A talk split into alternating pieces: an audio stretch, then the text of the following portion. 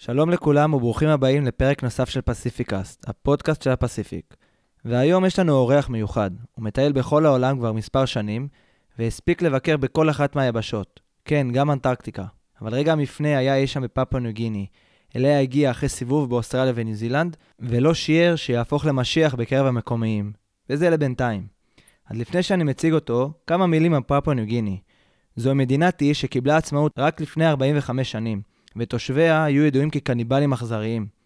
היא נמצאת צפון-מזרחית לאוסטרליה, ופירוש השם שלה הוא שיער מקרוזל, עקב צורת השיער של תושביה.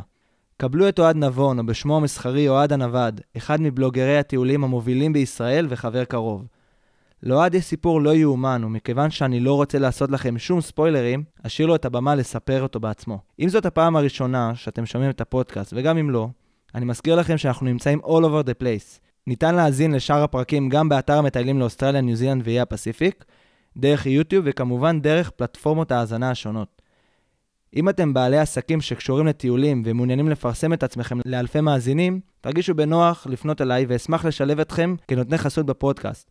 אני אמנם לא ידיעות אחרונות או ניו יורק טיימס, אבל קהל של מטיילים שצמאים לטרוף את העולם, יהיה לכם. הרווח הוא כולו שלכם. טוב, דיברתי יותר מדי להקדמה אחת, פתיח קצר ומתחילים.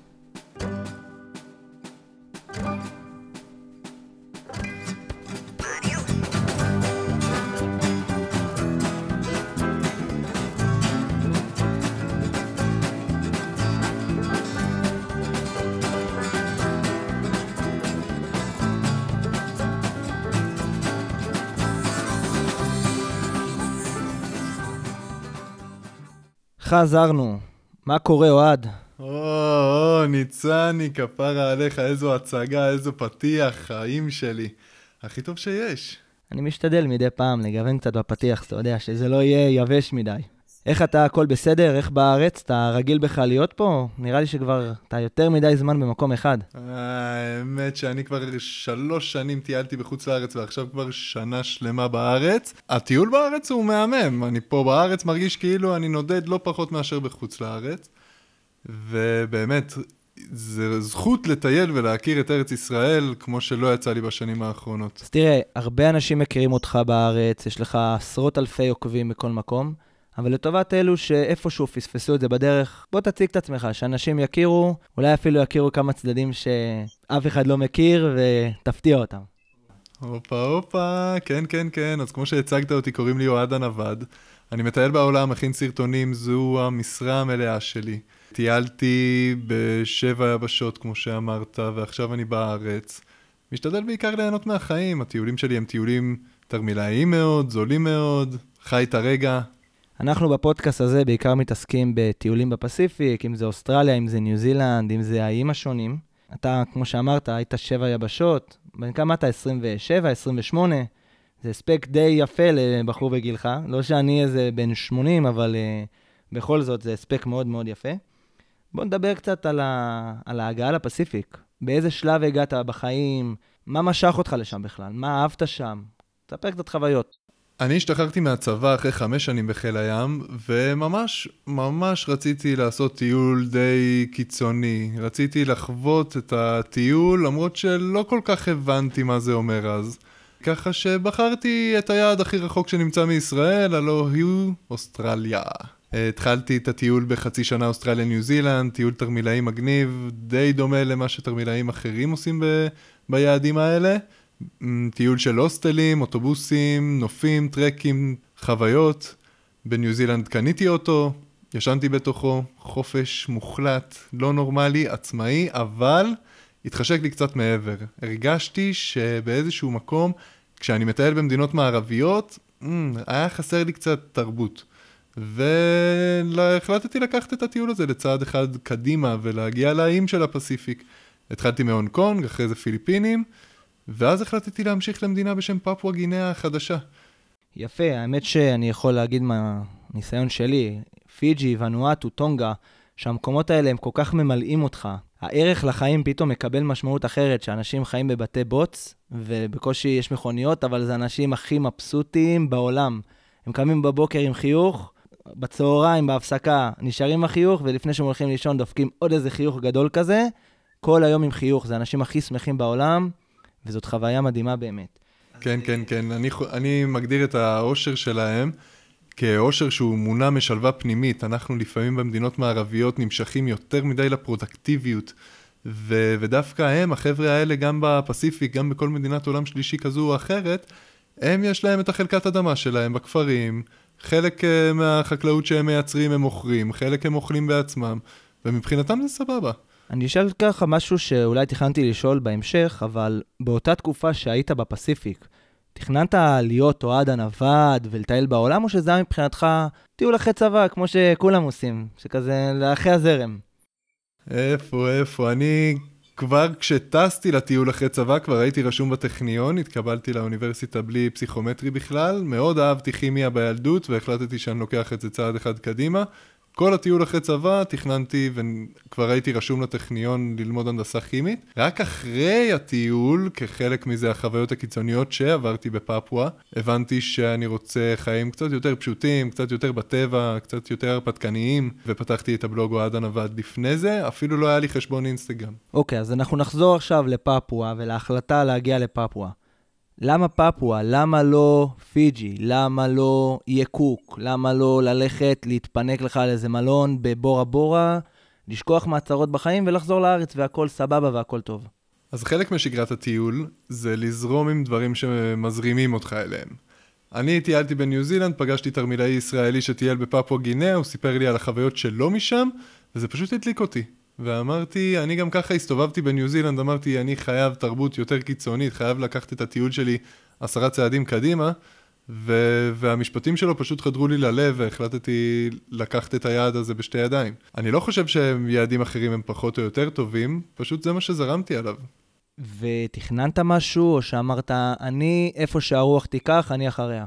בפפואה ספציפית? בפפואה ספציפית. בפפואה, אז הוא חיבר אותי לבן אדם לתחנה הראשונה שלי בפפואה, ומשם התגלגלתי. אני שואל כי בפפואה, או לפחות פפואה עצמה, היא מדינה שאין עליה מידע כמו שהיום תוכל למצוא על אוסטרליה ועל ניו זילנד למשל. אמנם אני טיילתי נגיד ב-2014, אני חייב להגיד שהרבה מקומות, כמו מערב אוסטרליה, לא היה להם כלום. אבל המקומות כמו סידני, מלבורן, אם אנחנו מדברים על ניו זילנד, אז קווינסטאון, וכולם מכירים את המילפורד, אבל כשאתה שומע פפואה ניו גיני, הדבר הראשון שקופץ לאנשים לראש, קניבלים. עזוב שכבר הרבה שנים אין שם קניבלים, וזה כבר מיתוס שהשתרש, אבל כן, זה הדבר היחיד שאנשים מזדהים עם פפואה. בוא תספר על החוויה שלך בפפואה, וא', אולי נשבור לאנשים כמה מיתוסים, ואני בטוח שנדליק פה לאנשים את הראש, ונפתח אותם לעולמות שהם לא דמיינו שבכלל קיימים. אוקיי, אז זה מורכב. הסיפורים שלי, כמו שאתה יודע, הם מאוד קיצוניים, הם נשמעים גם מהממים, הם באמת מהממים. מצד שני, פפואה גינאה יש בה אזורים מאוד מאוד מסוכנים, אה, ועד היום יש עדויות לקניבליזם בתוך הביצה. אז ככה, לקחת הכל בערבון מוגבל ולחשוב על הכל המעבר ש, שאפשר לקבל במדינה מסוימת, ואני מכיר שאנשים שטיילו בפפואה גינאה וחוו דברים מזעזעים. לעומת זאת, הרוב המוחלט טיילו בפפואה ונהנו מאוד וספגו את העושר ואת התרבות בצורה הכי מעולה שיש. מה לדעתך השוני, מעבר לרק תרבות מערבית שיש באוסטרליה, ניו זילנד, ויש אותה פחות באיים הפסיפיים, לבין פפואה, שאני לא יודע, אני אישית לא הייתי בפפואה, אז אני בטח לא יכול להעיד ממקור ראשון, אבל אתה מגיע לפפואה, ומה שונה? מה מבחינתך שונה ברגע שאתה נוחת בפפואה, אחרי שהיית חצי שנה במקומות שהם יותר קרובים באופי ובהתנהגות לישראל. אוקיי, okay, אז עוד לפני הנחיתה, ברגע העלייה למטוס מפפואה לקחתי טיסת פנים, בגלל שהדרכים שם לא סלולות, אז חייבים להתנייד ממקום למקום לפעמים בטיסות פנים. עליתי על מטוס קל, קטנצ'יק, נוחתים. אני בא לרדת מהמטוס. אומרים לי, לא אחי, זה לא התחנה שלך. תחכה, תחכה שתגיע התחנה שלך ואז תרד. המטוס נוחת, אנשים יוצאים, ממריא שוב, ונוחתים בתחנה. ממש כמו מונית שירות קטנה.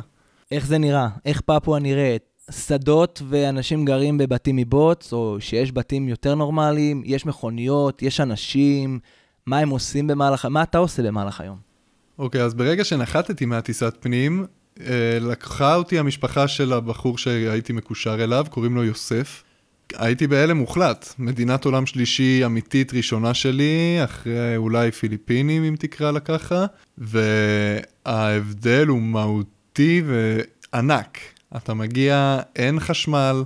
אני הלכתי לעיר שנחשבת עיר יחסית גדולה, כל הבתים הם מורמים כי אין תשתיות ניקוז מים מספיק טובות, אז כדי למנוע הצפות הבתים מורמים כזה על, אה, על אה, לא יודע, מקלות כאלה. הבתים, זה גם שזה נקרא עיר, היא לא באמת עיר, כי אין בה חשמל, אין בה יסודות של בניינים, וכמעט הכל זה שוק, נראה כמו שוק אחד גדול. בעיניי זה מהמם, כאילו, כל אחד שפגשתי ברחוב רק התלהב ממני, אין כמעט תיירים, זו מדינה עם 90 אלף תיירים בשנה, שזה כלום. בישראל לצורך העניין יש בערך חמישה מיליון? חמישה מיליון, רק בפריז, באייפל, בשעה אולי, ב, לא בשעה, אבל בארבע שעות מבקרים 90 אלף מבקרים. זה כלום, וכשהם רואים אדם לבן, מבחינתם זה יצור אחר, וגם האדם הלבן שמבקר שם זה בדרך כלל איזה אוסטרלים, גרמנים, דברים כאלה שנראים קצת שונה ממני. אני מבחינתם זה סוג של בן כלאיים, מוזר כזה. ומאוד נהניתי בהתחלה מתשומת הלב. הלכתי ברחובות, שיחקתי עם החבר'ה המקומיים קצת כדורגל, הצטלמנו, הלכתי לשוק, הבנות עושות לך עיניים, כאילו חוויה מאוד מאוד מגניבה. השווקים הם גם קיצוניים ביחס למדינות עולם שלישי אחרות, כאילו פשוט נשים יושבות עם ערימות של בצל במרווח של מטר אחת מהשנייה, ואיכשהו כל אחת מהן מצליחה להתפרנס, למרות שהיא מוכרת את אותו מוצר ולא יותר מדי הבדלים, בלי יותר מדי הבדלים. פפואה היא לא מקום של ערים וכולי, נכון? כאילו הרוב זה ג'ונגלים, הרוב זה סבך, זה אזור טרופי מאוד, מאוד חם. מתישהו עזבת את העיר ו- ויצאת ללא נודע, או שזה היה פשוט כזה מקום שאתה אומר, טוב, לפחות יש פה קורת גג, אז אני אשאר פה ונעביר פה את הזמן עד שתהיה לי איזו הזדמנות. התגלגלתי כמו בטיול רגיל, אגב, העיר הבירה של פפואה היא די מערבית, יש שם אפילו קניונים, סופרמרקטים שלא מביישים את שופרסל לצורך העניין. אה, מצד שני, העיר הבירה היא העיר הכי מסוכנת, כי דווקא איפה שיש תערובת של מערב פלוס מדינת עולם שלישי, אז נוצר מין יצור מוזר כזה שמעורב בו הרבה פשיעה. ברגע שיצאתי מהעיר הגדולה, הייתי שם כמה שעות ממש, והגעתי לעיר שנחתי בה, אז נפתח לפניי עולם שלם של תרבות הארדקור, פשוט מהממת. כשאני אומר הארדקור אני אומר לחיוב מאוד, כאילו מאוד כיף, אנשים חמים, מקבלים, מזמינים אותי לאכול איתם, אוכל שהוא שונה לגמרי ממה שאני מכיר. התגלגלתי מכפר לכפר בערך שלושה ימים בכל מקום, ופשוט טיילתי. הלכתי בין מקומות, בגלל שהמדינה מאוד שיתופית, אז כל אחד היה בא ואומר לי, כן, יש לי בן דוד שם, תלך אליו, יארגן אותך. הייתי הולך אליו, פוגש את הבן דוד שלו כביכול, קשרי אילן יוחסין זה לא בדיוק מה שאנחנו מכירים, אבל פשוט זרמתי עם הטיול ועם האנשים ועם ההזמנות לטיולים, וזה הוביל אותי למקומות באמת מדהימים. איך אנשים נראים שם? מה זה? זה אנשים לבנים, אנשים שחורים, אנשים מלוכסנים? Mm, הם שחומים בגוון עור שלהם. הם קצת מזכירים את האבורג'ינים באוסטרליה. מבחינת מראה, באמת שיער מקורזל. אה, וזהו, לא, לא איזה משהו מטורף, אבל כן רואים שההתפתחות שלהם הייתה קצת שונה בהתאם למדינות הפסיפיק, כי יש שם מזג אוויר מאוד ייחודי, התזונה שלהם לגמרי שונה, אז המראה הוא, הוא מיוחד, הוא לא כמו, הם לא שחורים כמו באפריקה, והם לא לבנים כמו בעולם המערבי, ובטח לא מלוכסנים. כשאתה אומר שהתגלגלת בין מקום למקום, אתה ידעת איפה אתה נמצא, או שפשוט זה היה מא' לב', לג', לד', ואין לך מושג מה קורה מסביבך מבחינת מיקום? לא, לא, קודם כל לא להגזים, קניתי סים מקומי של וודאפון, הרשת הנפוצה בכל אה, אירופה ואוסטרליה. אה, קניתי סים מקומי, ידעתי איפה אני נמצא, היה לי קשר עם המשפחה, יש קליטה ברוב הערים או הכפרים, אז אה, מהבחינה הזאת לגמרי הסתדרתי ותקשרתי. אין שום ספק, בסוף זו מדינה שאפשר לטייל בה, גם הם דוברי אנגלית חלקם, ואפשר להסתדר מהבחינה הזאת, אז כאילו, לא הייתי מנותק, זה לא שאני עכשיו בג'ונגלים לגמרי בתוך uh, שום מקום. ובכל זאת, יש משהו מיוחד בפפואה שגרם לך להגיד, זה מקום ששינה אותי. תספר טיפה, מה, מה גרם לזה? אוקיי, okay, אז אחרי כשבועיים של טיול במדינה, החלטתי לקחת את הטיול אפילו עוד כמה צעדים קדימה. כשנחתתי בבית של יוסף, אז הוא בכלל קורא באיזה מכרה זהב שהאוסטרלים בנו, הוא עושה שם 20 יום במכרה, עשרה ימים בבית. למעשה כשנחתתי הוא לא היה, הוא היה בזמן מכרה שלו. המשכתי להסתובב במדינה, והוא אומר לי, שולח לי הודעה המשפחה שלו ממש התלהבה ממני, ושהוא רוצה לפגוש אותי גם, והוא רוצה לקחת אותי לשבת ילדות שלו. והוא כזה רושם לי, שתדע, הם קצת פרימיטיביים. אוקיי, מדהים, אני טיילתי כל אוסטרליה, ניו זילנד, אמרתי, מה זה הדבר הזה? אני רוצה לפגוש, אני רוצה להיות במקום שאף אחד לא היה בו לפניי. עכשיו הוא אומר לי, אחרי שאני כבר שלושה שבועות במדינה, שאין, אה, שהוא לוקח אותי למקום פרימיטיבי, בואנה, כל המדינה הזאת אין בה חשמל. עפתי על זה. נפגשנו, קבענו נקודת מפגש, נסענו יחד עם המשפחה שלו עוד איזה יומיים עמוק לתוך היער. אלוהים יודע איך הוא ניווט, בין עצים, ב- בלילה, עד שאנחנו מגיעים למחוז. הוא עוצר את הרכב, אומר לי, תשמע, אני שם עכשיו דגל ישראל על הרכב שלי, ואנחנו הולכים לעשות סיבוב סביב כל השבטים מסביב, כדי שכל השכנים שלנו ידעו שיש אה, אורח מארץ הקודש, ושלא ישרפו אותנו באותו שבוע. עכשיו, מה מסתבר? שפפואה כולה, הרי באמת היו קניבלים עד לפני כמה עשרות שנים, ואז נכנסו לשם הגרמנים והאוסטרלים, נכנסו גם מיסיונרים של הנצרות, לימדו אותם את התנ"ך, והם בעצם קראו והבינו שישו נולד ומת יהודי. מבחינתם אורח מארץ הקודש מישראל זה משהו... מבחינתם אח של ישו עכשיו הגיע וצריך להתייחס אליו בהתאם. וכולם שם קראו לי, האח של ישו.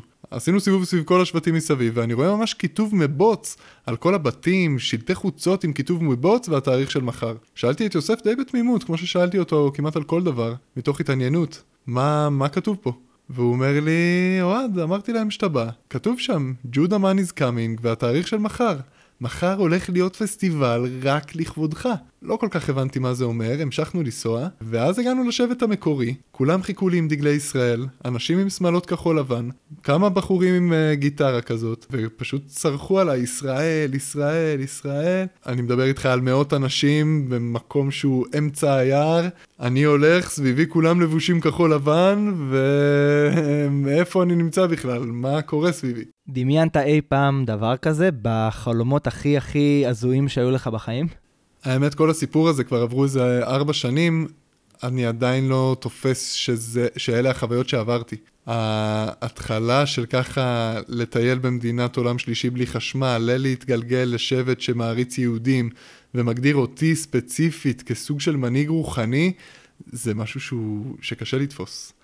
אנחנו המשכנו את היום שלנו, קצת אה, הצגתי את עצמי בפני כולם, כמובן שהם לא יודעים אנגלית, אז יוסף תרגם את כל מה שאמרתי, והלכנו לישון. יום למחרת, אומרים לי, טוב, תתפשט, היום יש פסטיבל רק לכבודך, אנחנו מלבישים אותך בבגדים המקומיים.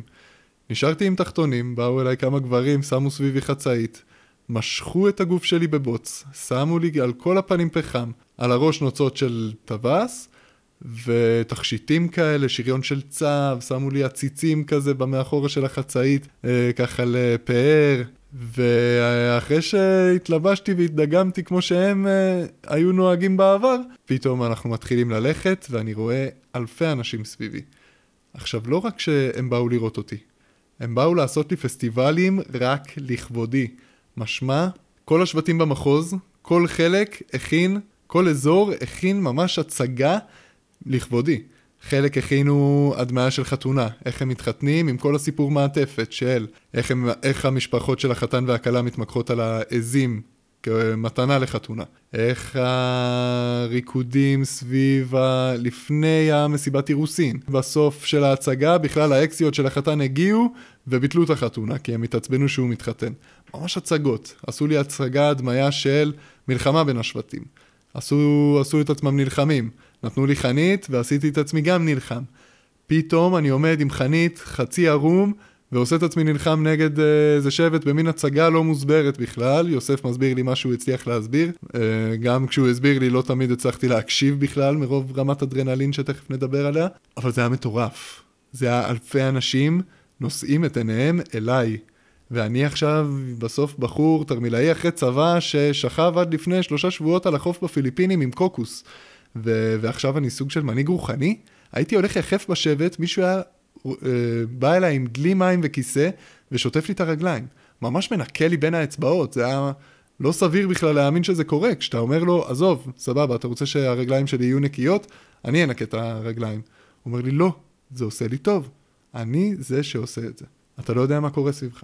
אתה מתאר את זה, ואני כאילו באיזשהו שלב, מרוב שזה עמוס בפרטים, ו- וזה נשמע כל כך דמיוני, אני מנסה להבין, כמה זמן היית שם? מה זה, זה, זה משהו שעכשיו חודש שלם, או שמדובר ביומיים שלושה, שכל זה ב, כמו גל ענק מציף אותך, עם כל ההילולה והפסטיבלים וזה, או שזה משהו שהוא, אתה יודע, הגעת, ויום אחרי זה עושים פסטיבל, ואז בשבוע אחרי זה אתה כמו המלך, ואחרי שבועיים אתה כבר אה, משכין שלום בין שבטים, כאילו, כמה זמן כל הדבר הזה נמשך בכלל? האירוע המאוד מאוד אינטנסיבי של הפסטיבל נמשך יום אחד, אחרי זה נמשכתי, אחרי זה המשכתי להיות באותו שבט עוד uh, כמה ימים, סך הכל בערך חמישה, שישה ימים הייתי שם בשבט, אבל זה רק נהיה יותר קיצוני, כי במהלך הפסטיבל, עם כל ההצגות, פתאום התחיל לרדת גשם. בסוף מדינה טרופית, הייתי בעונה, סוף העונה הרטובה, ירד גשם, אמרו לי, טוב, אתה אדם לבן, אתה בטח רוצה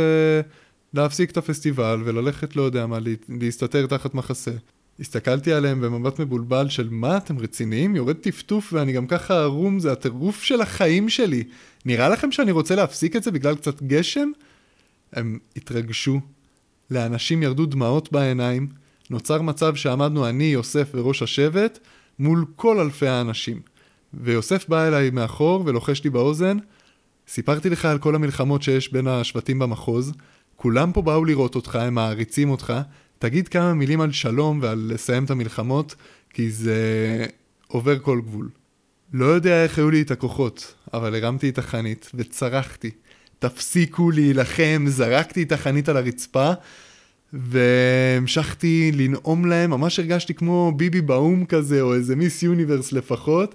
תפסיקו להילחם, תחיו בשלום, תהנו מהחיים. בינתיים יוסף מתרגם אותי, ואגב, פפו גינאה זו המדינה עם הכי הרבה שפות, מעל 800 שפות. אז יוסף מתרגם אותי, מישהו מתרגם אותו, מישהו מתרגם אותו, במין שרשרת מצחיקה כזאת. עכשיו, אני רוצה שתבינו, כמות כזו של אנשים נושאת את העיניים כלפיך.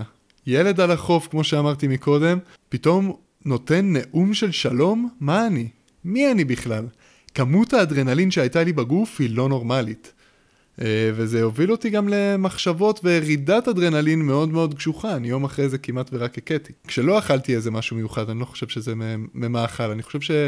שהנפש פה הייתה במצב שהוא קרוב אפילו להתערער. זה לגמרי מצב מבלבל. אתה מ...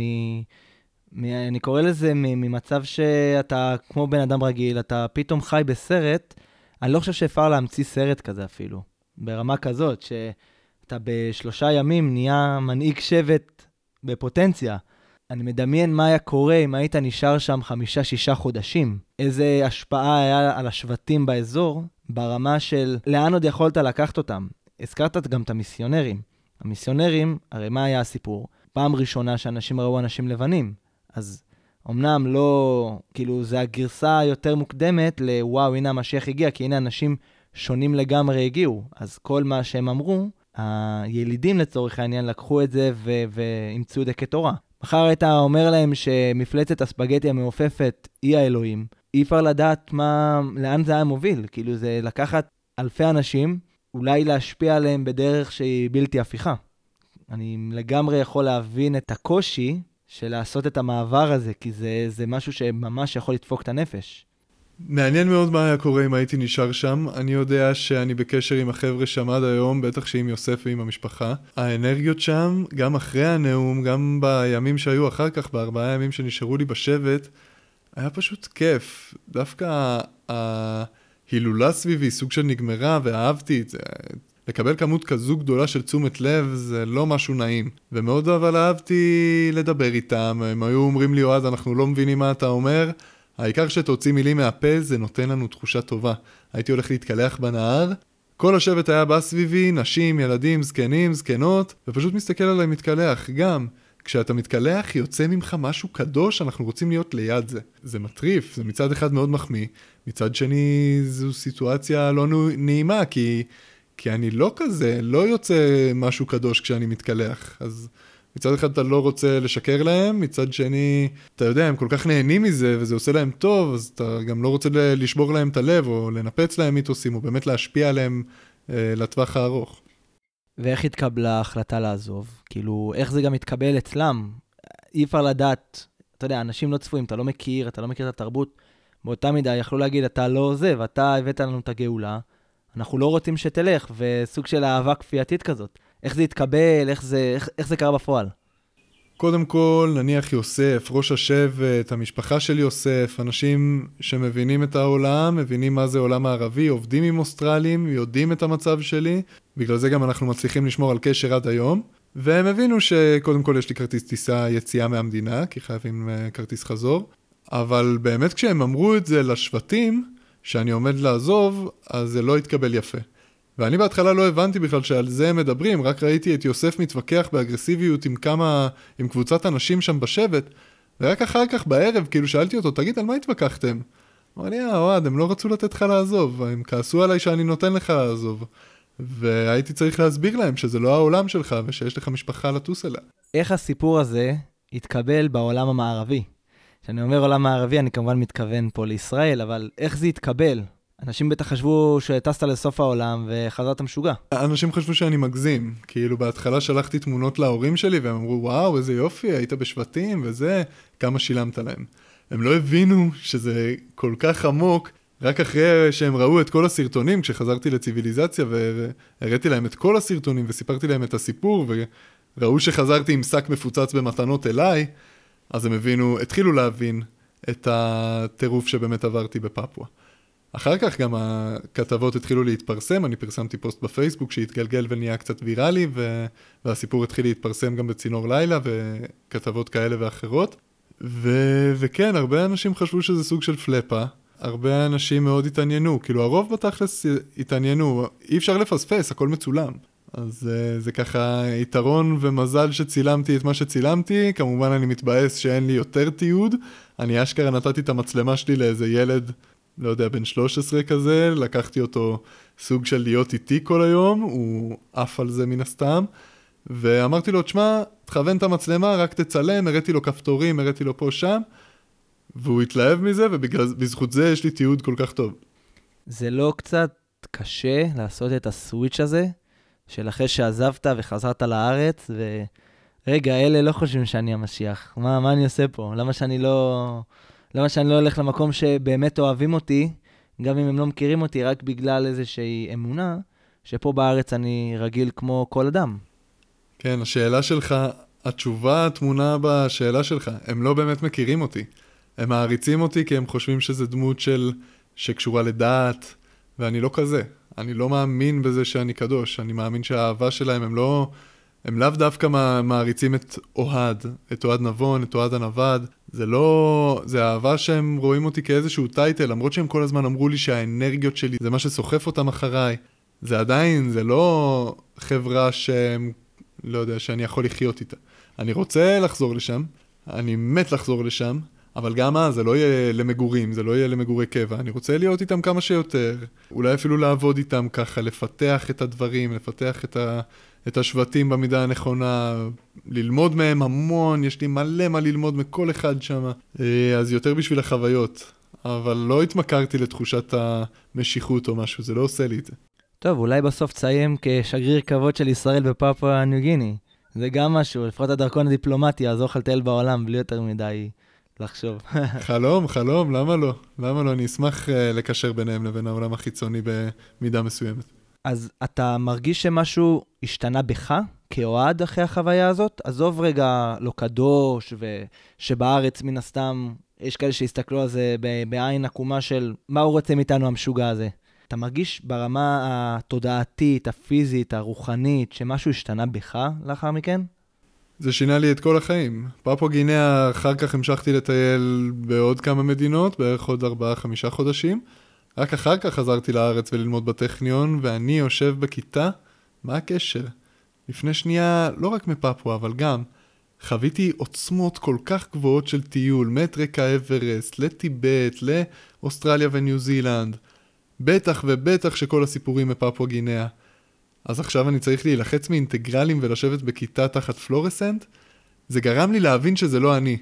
וזה נתן לי את האומץ לקום ולעזוב את האוניברסיטה ולעשות מה שאני באמת אוהב, או לפחות עתיד שהוא קצת שונה ממה שחשבתי עליו.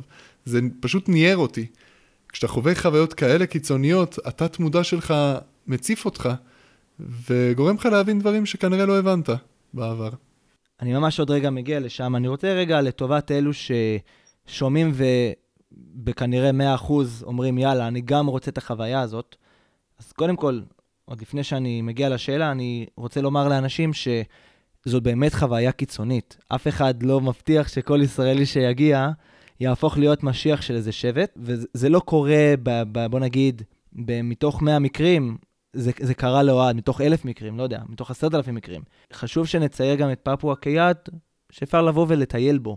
לא צריך לחפש הרפתקאות איפה שאין, ולא צריך לחפש uh, שבטים אבודים איפה שאין. מה הטיפים שלך למטייל שרוצה להגיע לפפואה?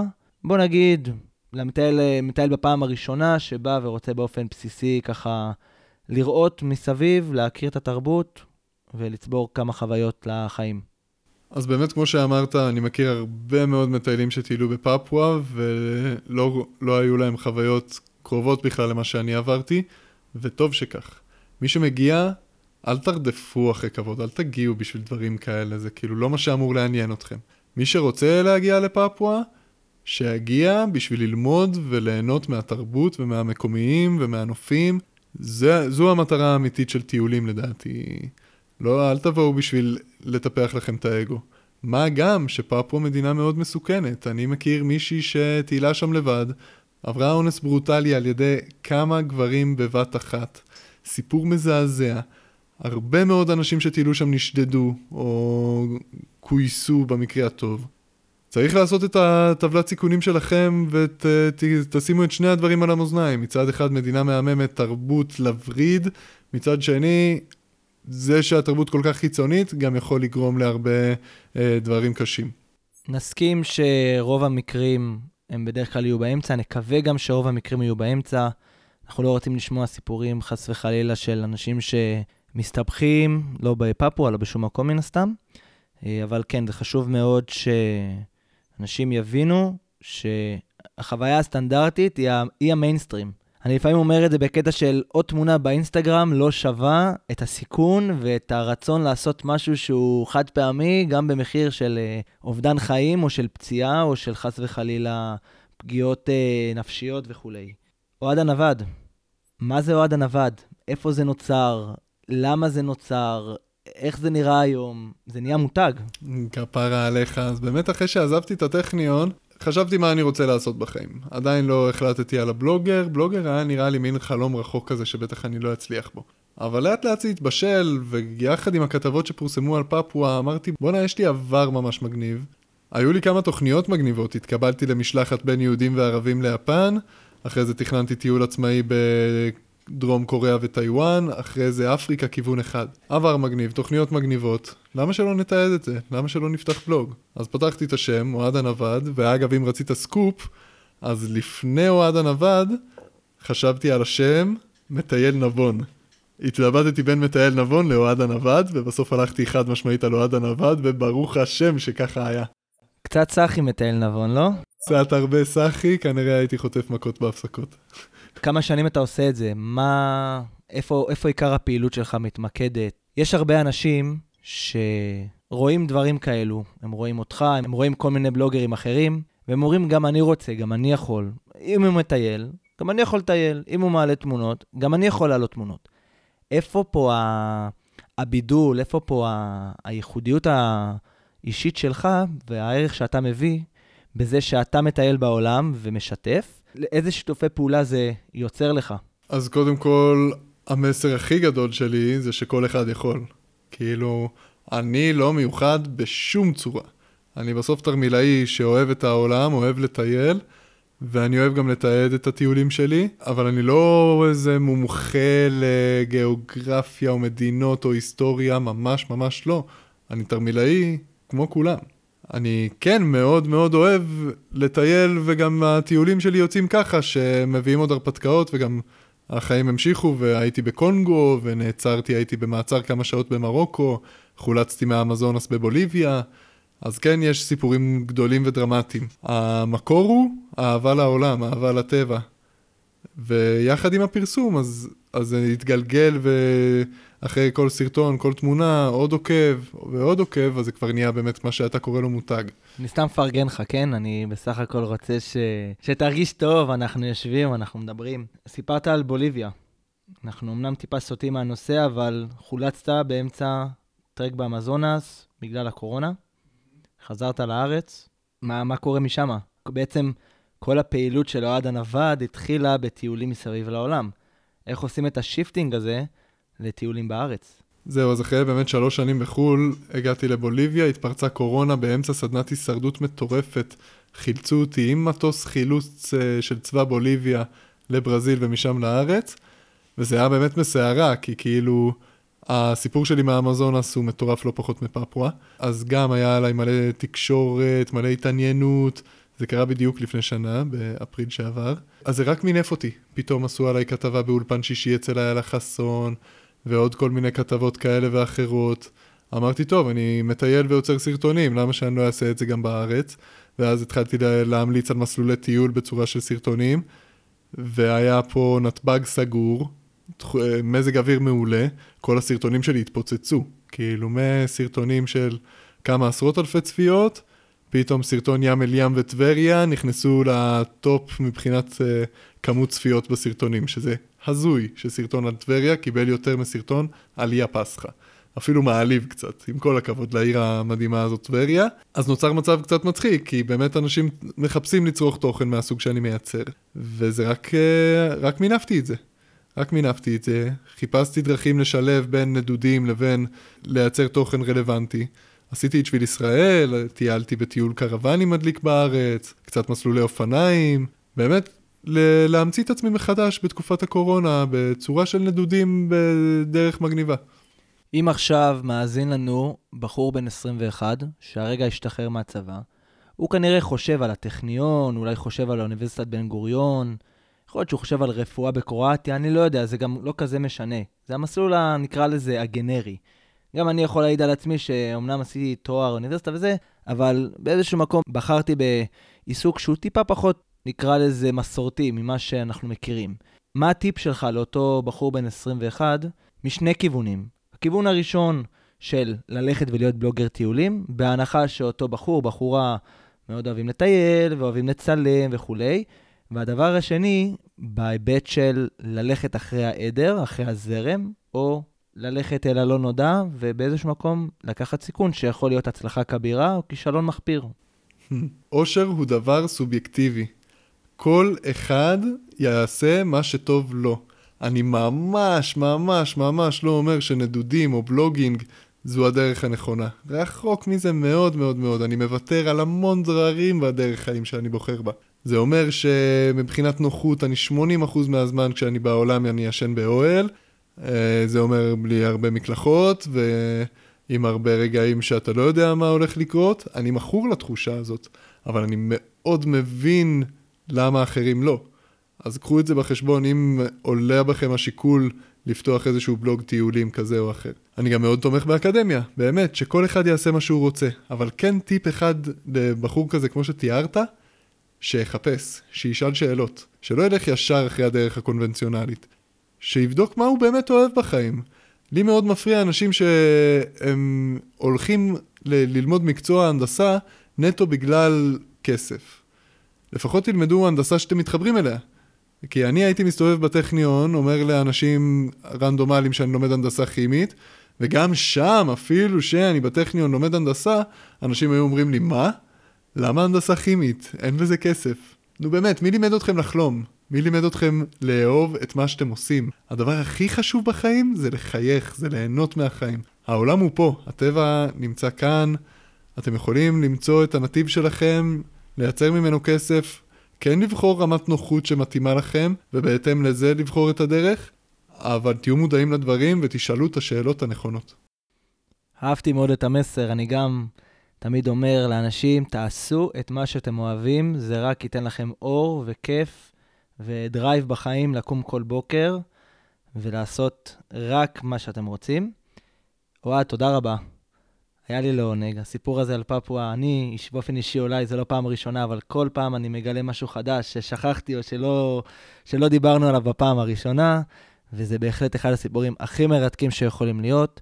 אני רק אגיד פה שדבר ראשון, יש את הסרטון של פפואה שמסתובב, נכון? בדף שלך, בדף העסקי בפייסבוק, אוהד הנווד. כן, אוהד הנווד, יחד עם סרטונים שעולים על בסיס שבועי, וכמובן שכל הסיפור הזה זה רק תמצית, כי אנחנו חסרים פה בזמן. מי שרוצה שיבוא להרצאות שלי, אני מספר קצת על דברים גם יותר עמוקים וקצת יותר קיצוניים שקרו לי גם בפפואה וגם במדינות אחרות בעולם. מוזמנים. אז תודה רבה, וזה היה עוד פרק של פסיפיקאסט, הפודקאסט של הפסיפיק. כמו שכבר אתם מכירים, ומי שלא מכיר אז הגיע הזמן שיכיר. יבואו לכאן עוד הרבה מאוד אורחים מגניבים ומעניינים ומרתקים, ויהיה פה באמת קרנבל אחד גדול. אז אנחנו נתראה בפרק הבא, ותודה רבה על ההאזנה.